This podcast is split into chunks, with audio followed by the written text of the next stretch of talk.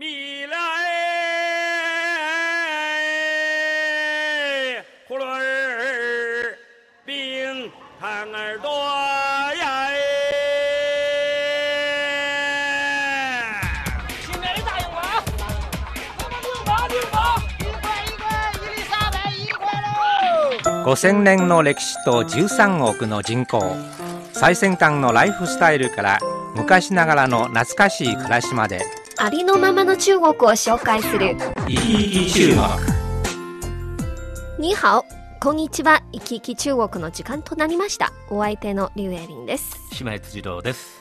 さあ、いよいよはい。中国の伝統的な祝日、春節が来ますね。もうすぐですね。はいね。はい。あのちょうどこの時期あの帰省ラッシュはええピークを迎えていますいやよね。もうあの日本語部もなんだか人が少なくなっちゃって、そうなんですみんなどこ行っちゃったんだろうと思うんですけど、帰っちゃったんですね。そうですね、ええまあ、北京の街を歩くとなんか荷物スーツケースを持って帰省の,、あの旅に向いている人がよく見かけますそうですよね。ね。西駅が割合多いんですかね。そうですね、うんというとあさっては旧正月の大晦日ですから、はい。あの中国では大晦日の料理を非常にね豪華な、まあええ。豪華なちょっとよ 普段より豪華な料理はい。をしますけど、えー、島さんの家ではうちはね、あの子供たちが来るんで、はい。えっと近くの台湾街のレストランをあ予約しました。そうなんですか、はい。ちなみにあの値段はどのちなくらみにね、いですかあのすごく奮発したつもりだったんですけど、はい。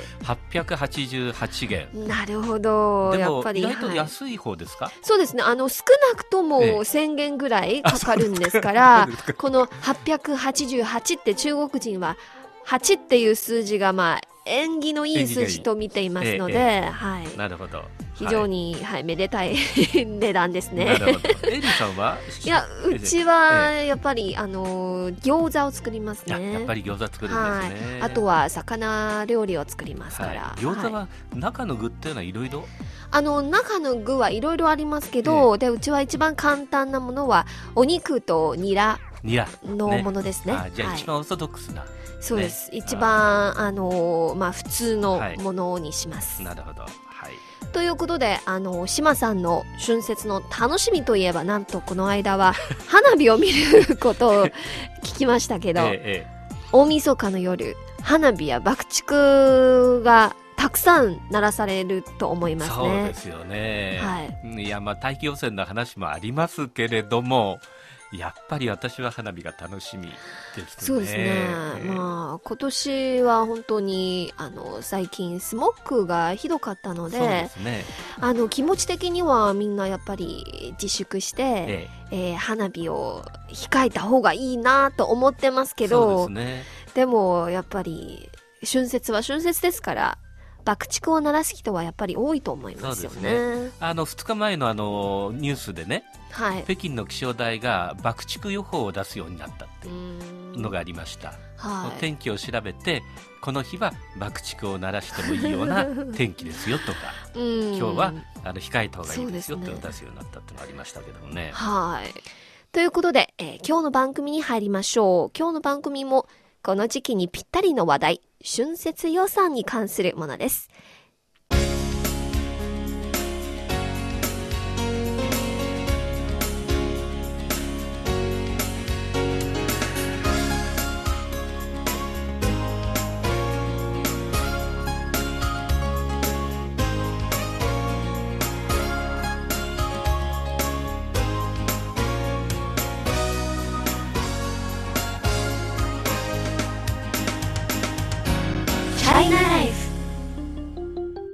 島さん、はい。まもなく中国の旧正月、春節ですね。そう。ですね。今年の春節、島さん先ほどもええ。言いましたが、あの子供さんが北京へ遊びに来ると聞きましたが、えー、大晦日のその料理はええ。888元。はい すでに予約したんですけど、ええ。でもこの春節の予算はどのぐらいにするのか考えたことありますか？いやあんまりねそのレストランのお金以外は予算を考えてないんですけれどもね。はい。えーまあその地下鉄や、うんタクシー？タクシーぐらいを利用しようと思ってるんで、意外とお金かかんなくて済むのかななんあてそうなんですかですけれどもね。なんか？お土産とかこちらの、まあ、春節の雰囲気に合わせたお土産を買って日本の、えーね。戚とかに送るような、そうそのは辺がちょっと出てくるとねお金かかりそうですけれども、い、なるほど。レイさんはどうですか？いやうちでは、まあ、夫婦両方の親への礼金や、そしてえ親戚の子供へのお年玉、ええあと食料品や食事代ちょっとした国内旅行の渡航費や宿泊料など合わせで1万元くらいかかるとあ思いますね。結構かかりますね。はい、中国でやっぱりあれですか？夫婦両方の親にお金を渡すのが一般的ですか？そうなんですね、まあ、ややっぱりせっかくい1年の始まりですから、はい。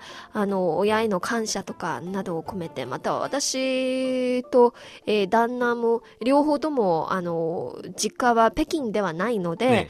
普段はあまり親孝行できなくて、はい。この時期に合わせて、ね。なんか、まあ、少し気持ちを表すため。あなるほどね、はい。い、いですね、まあ羨ましいですね、私はまだ子供からそういうお金をもらったことがありませんね。じゃあこれからです。ということで、はい、年に一度の春節、中国人にとって一年中最も大切な祝祭日ですね。お金のかかる祝日でもありますが、帰省の交通費や家族、親戚へのお土産、年玉、ご馳走の費用などなど、多くの人にとっては春節予算は頭の痛い問題です。うん春節になると財布が泣きますね。はい、来ますかさあ日本でもね、まあ、お正月はそのお金が飛んでいく時期ではあるんですけれども、はい。年々こう全体にお正月が簡素化されているんであのあんまりお金がこう飛ぶというほどではなくなってきているような気がしますね。はい。それだけこう正月という行事がうん地盤沈下しているのかなっていう気もしますね、そうなんですか。はいはい。まあ、その点中国はまだまだこう春節は不動の4番バッターというねっていう存在ですね。そうですねはいまあ、それだけにお金も羽が生えてくるんですね そうなんです。チャイナライフ。今日は中国人の春節予算という話題に迫ります。ぜひ最後までお聞きください。中国人の春節予算といえば、まずはやっぱり食、食べ物ですね。大晦日のご馳走はもちろん、親戚や友達との食事会にも膨大なお金がかかります。うんえ昔、ほとんどは家で食事会などをしていましたが、え今は外食が流行っていますよね。レストランを予約して、大晦日の家族の食事会をやるなど、今年、北京市のレストランの年越し料理の予約、えー最低平均基準はなんと1000元ぐらいだそうですよ。ああなるほどね。1000元っていうと相当の額ですもんね。そうですね。日本ではいかがですか？日本ではねあの、まあ、基本的にその大晦日はご馳走を食べるという習慣はありません。あ、そうですか、ええ。はい。大晦日は大掃除をしてそして、えー年越しの最後のいろんな作業をして年越しそばを食べると。あ年越しそばだけなんですか？まあそうでもないですけどもね。あはい。最近はまあ年越しそばは形だけでまあ、ちょっとご馳走を食べるようにはなってきてますけれども、はい。それでもまああの本当のご馳走はやっぱり新年になってからはあ、おせちはい料理をということがおせち料理ですね。ええはい。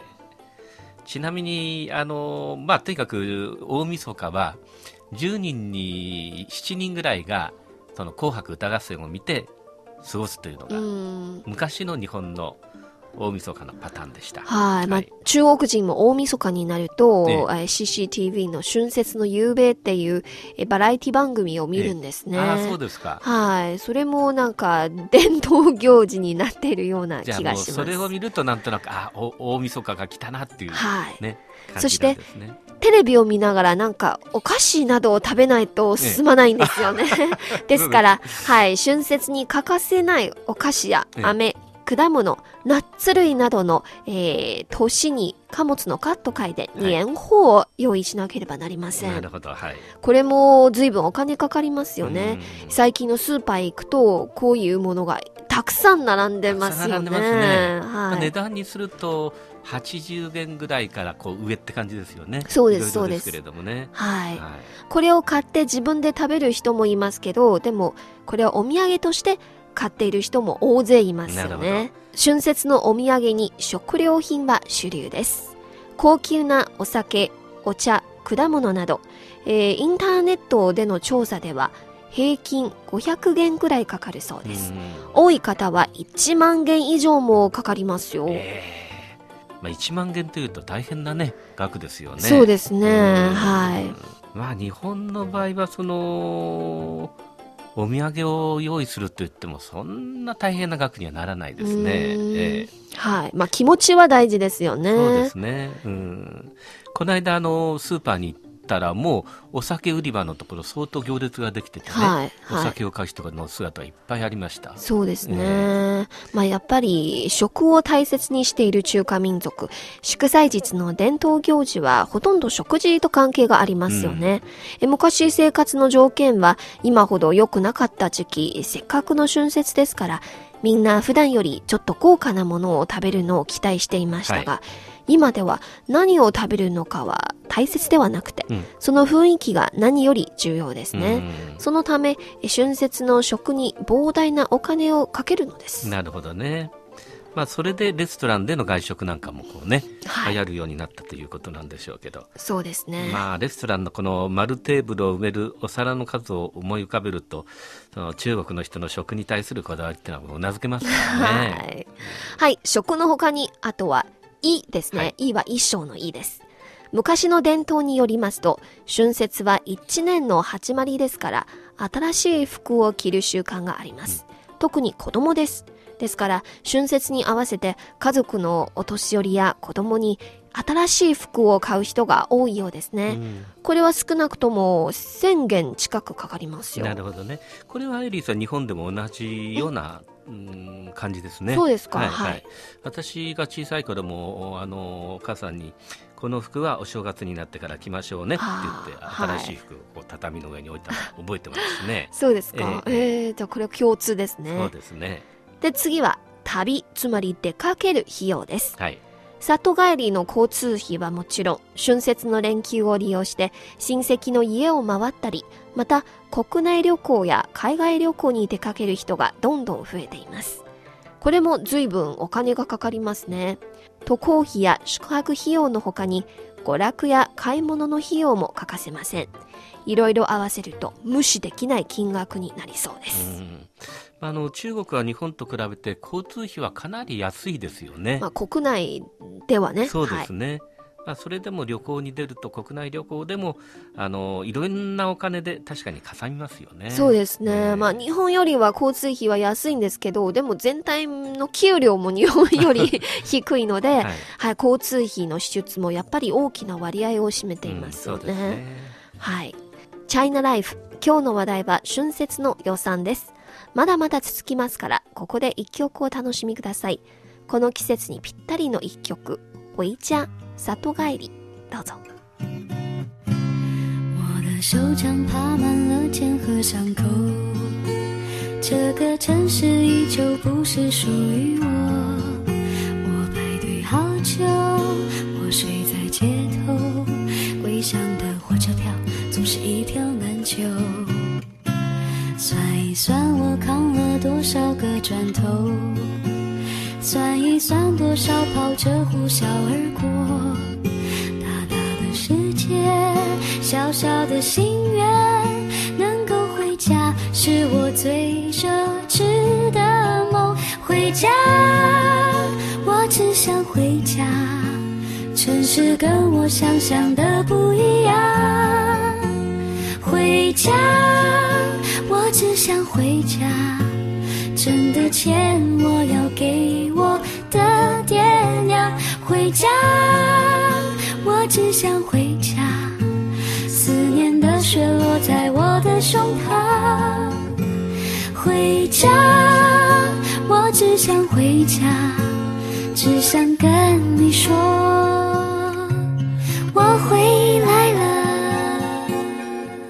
お聞きの放送は北京放送中国国際放送局の日本語番組「キキ中国」です。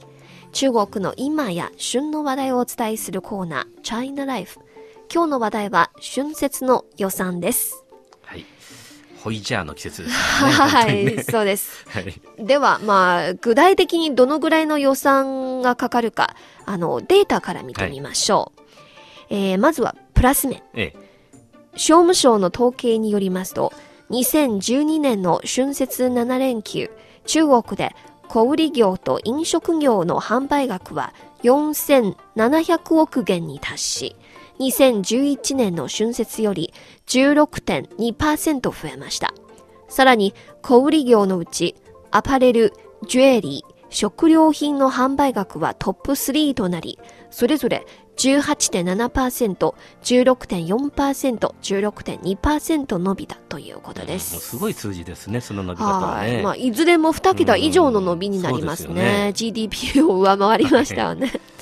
今年は物価の上昇要素などを考えると、2桁の伸びを維持するだけではなくて、20%以上の伸びを実現すると予想されていますようんね。まあ、その数字を聞くとあの春節の経済企業活動に与える役割ってのは相当大きそうですよね。はい、そうです。はい、他の行事あのバレンタインデーみたいな日というのは1日限りですし例えば売れるものが日本だとチョコレートとかね、はいはいこちらだとバラですか？よくわから,、からないですけど 限られてますけれども春節の場合は裾野が広いので相当の経済効果がありますよね。そうですね。また一方、あの、マイナス面を見てみましょう。ええ春節の消費によるマイナス効果は出てきました。北京市発展改革委員会のデータによりますと、去年の春節期間中、北京市では毎日食べ残しなどの生ゴミは1200トンに達したということです。特にレストランや料理屋では春節期間中の食べ残しは平日の3、4倍以上も多いのです。多くの料理は箸もつけられずに残されたのですよ。なるほど、まあ、食べ残しの問題はあのこれまでの番組でもね、はいはい紹介したことがありますけれどもそうですね。まあ、我が家も大晦日に あの888元の豪華な料理を食べますんでねきっと食べ残しが出ると思うんですよね。と思いますよね。えー持ち帰りますか？持ち帰らなくちゃいけないですけどね。なんかまあでもそう考えるとあまり人のこと言えないような気がしますけれども、うんまあでもそれだけのゴミが出るってのは大変なことですね。そうなんですね。ですから、あの、今年食べ残しの持ち帰りキャンペーンや、通常より半分の量の注文、はい食べ終わるまで綺麗なお皿など、まあ、様々な浪費撲滅キャンペーンが展開されていますよね。このいろんなイベント、いろんなキャンペーンの効果を期待していますよね。ね。そうですね。はい。まあ、マイナス効果といえば、もう一つ。今、中国では一年中、春節の期間だけ爆竹を鳴らすことが許可されています。はい。爆竹や花火を鳴らすことは、祝祭日の雰囲気を賑わす一方、大気汚染を招く恐れがありますね。環境保護部門のデータによりますと、去年の旧正月の大晦日、北京市では爆竹を鳴らすことによって PM2.5 の濃度は1立方メートルに1593マイクログラムに達したという非常に驚くほどの高い数値に達しましたよ。爆竹がそんなに影響があるわけなんですね。はい。私はととにかくその中国に来てあの一番のワンダーランドだったのは 花火。春節のね。楽しみにしてますね。えーそうなんで、うん。いやーこれで花火なくなっちゃったら寂しいなとは思うんですけれども一方ではやっぱり大気汚染で結構咳が出ますしね。まあ、花火は見たいし大気汚染は嫌だってこうこういうのはあの日本の言葉で言うとねフグは食いたし命は欲しいっていう そういう心境ですそんな気持ちですね。まあ、特に最近北京のスモッグはひどくて青空と綺麗な空気は待ち遠しいですね。うんね爆竹や花火を鳴らすことをやっぱり控えてほしいのです。一方は中華民族の伝統行事、一方は日増しに高まる春節の支出。どのように倹約的に春節を過ごすのか。みんなの知恵が必要ですね。一曲の後、この話題を続けます。春節に旬の一曲、妙慧縁日、どうぞ。欢乐戏鼓咚咚隆咚锵，大闹转云霄。盘珠青龙抬头望，时时笑张嘴。红烛火台香烧，菩萨满身香。记住年冬收成好，游子都平安。欢乐喜谷，同得龙咚家，把脑传云霄。范喜将军站两旁。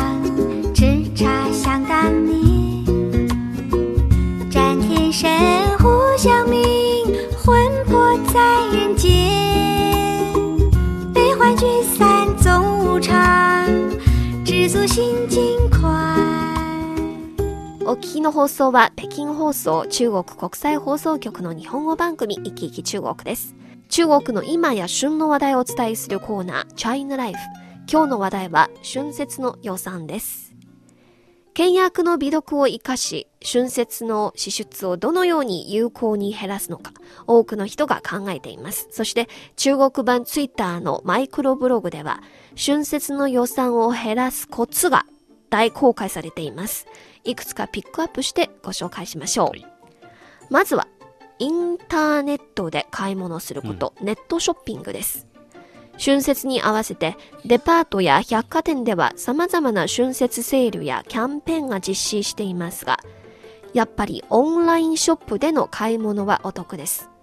デパートや百貨店で試着して商品の番号を覚えてネットショップで検索すれば同じ商品が出ます。全国各地の値段を比べられますので一番安いのを選んで買えますね。うん私はあの旅館のホテルの予約ははいよくインターネットでするんですけれどもね、ずいぶん安くなりますからそれと同じで衣類やなんかでも安くなるわけですねそうなんですよ。はい。うん様々な商品がインターネットで買えますから。はい、あの若い人ずいぶん利用してますもんね じゃあ勉強してください。はい あの、来年の計画としてね。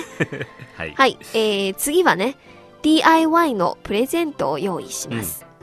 春節になると家族や親戚へのプレゼントに膨大なお金がかかりますね。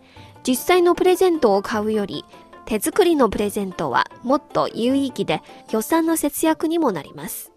例えば手作りの家族の写真アルバムやカレンダー、家族の集団写真が印刷されたコップなどユニークなクリエイティブ商品がいっぱいありますようね。んこれはいいですけれどもただ手間はかかりますねそう、時間もかかりま時すね。かかすねはいで、3番目は、割引券を有効に利用することです。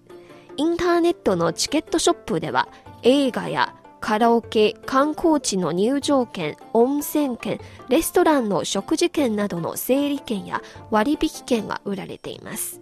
事前に計画を立てて割引券を購入すれば、随分節約できますね。うんまあ今だからインターネットをうまく利用すると相当こう節約できるっていうことですよね。そうですね。節約の情報が得られますよね。そういうことですね。うん。まあ私なんかとにかく面倒くさがり屋なんで、もうお金ちょっとかかってもいいからって思お金のある方ですからね。はい。中国なんかでもそういうお金持ったお年寄りもいるでしょうし、はいそういう人たちにはお金を使ってもらって、ね若い人たちはなんかね、インタはいーネットをうまく使って節約するといいですよね。そうですね。まはいあやっぱりちょっとした工夫でえお金の節約になりますね。そうですよね。あと今年の春節7連休の期間中、全国で高速道路は無料走行サービスを続けますので、ええマイカー旅行者にとってはいいニュースですね。うん、そうですね。ただ無料走行ということは、あの普段の平日以上にまた混雑もね、そういう恐れもありますね。そうですよね。これで爆竹とその車の排気ガスが重なると、またまた大気汚染という問題も出てくるのかもしれないですか？そうですね。どしょ天気予報を見て、もし、あの、寒流が来ると、あるいは、あの、風が強くなると、ええそんな恐れが少なくなりますけど、うん。でもやっぱりみんな、身近から、え。なんか節約とか、えー低炭素なライフスタイルとか、環境に優しい生活モデルを提唱してほしいんですよね。そうですね。はい。その今日見てきたようなこういろいろなこう春節に対する期待もありますし一方で環境問題もね、はいあるわけでこううまく折り合いをつけていくのいくということが、まあなかなか難しい問題ですけれども、まあ、一人一人がやっぱり考えなきゃいけないそうなんですね。まあ、中華民族の春節、せっかく家族団らんの楽しいひとときで、お金がかかるのも惜しくないんですけど、はいでもやっぱり、身近なことから、細かいところから工夫して、余計な予算を減らして、え春節を倹約的、有意義に過ごしてほしいのですねそうです。ね。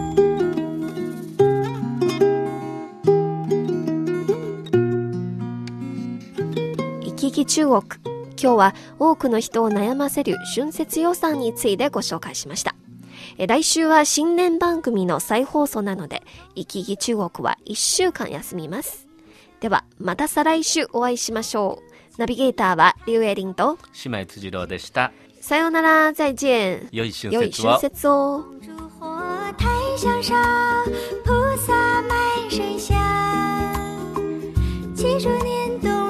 冬收成好，游子都平安。祈祝年冬收成好，游子都。